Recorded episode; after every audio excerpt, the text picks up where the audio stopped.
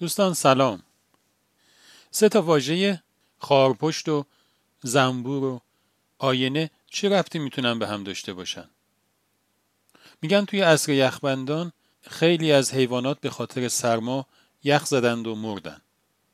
خارپشتا که اینو دیدن با هم تصمیم گرفتن که دور هم جمع بشن تا از سرما نمیرن.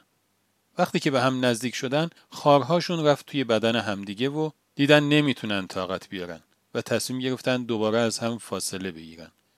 حالا باید بین سرما و مرگ از یک طرف و درد حاصل از خار دوستاشون از طرف دیگه یکیشو انتخاب میکردن و اونها نزدیکی با دوستانشون رو انتخاب کردن.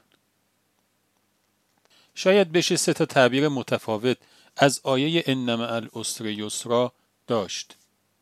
اولیش همین مدل خارپشتیه، یعنی بعد از هر سختی آسونیه. توی این مدل هم سختی وجود داره و هم آسونی و آدم‌ها سختی رو به خاطر آسونی‌های بعد از اون تحمل می‌کنن، ولی خب یه ذره دردشون میاد.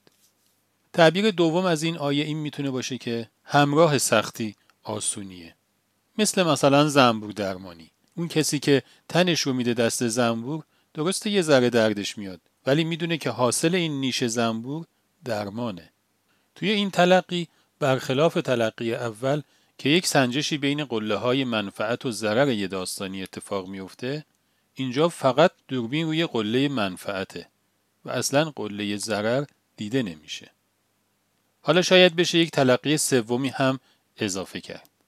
وقتی که یک نفر تصویر خودش رو در آینه دوست مؤمنش میبینه و اون تصویر رو کج و کله میبینه، اگر مؤمن باشه میدونه که اون تصویر تصویر واقعی خودشه. به جای اینکه از اون تصویر کج و کله اذیت بشه، اون تصویر رو مثل شهد و عسل مینوشه. این رو میشه یک برداشت مترقی از این آیه دونست. بر اساس این برداشت از این آیه قرآن، سختی همون آسونیه، یعنی سختی مساوی آسونیه.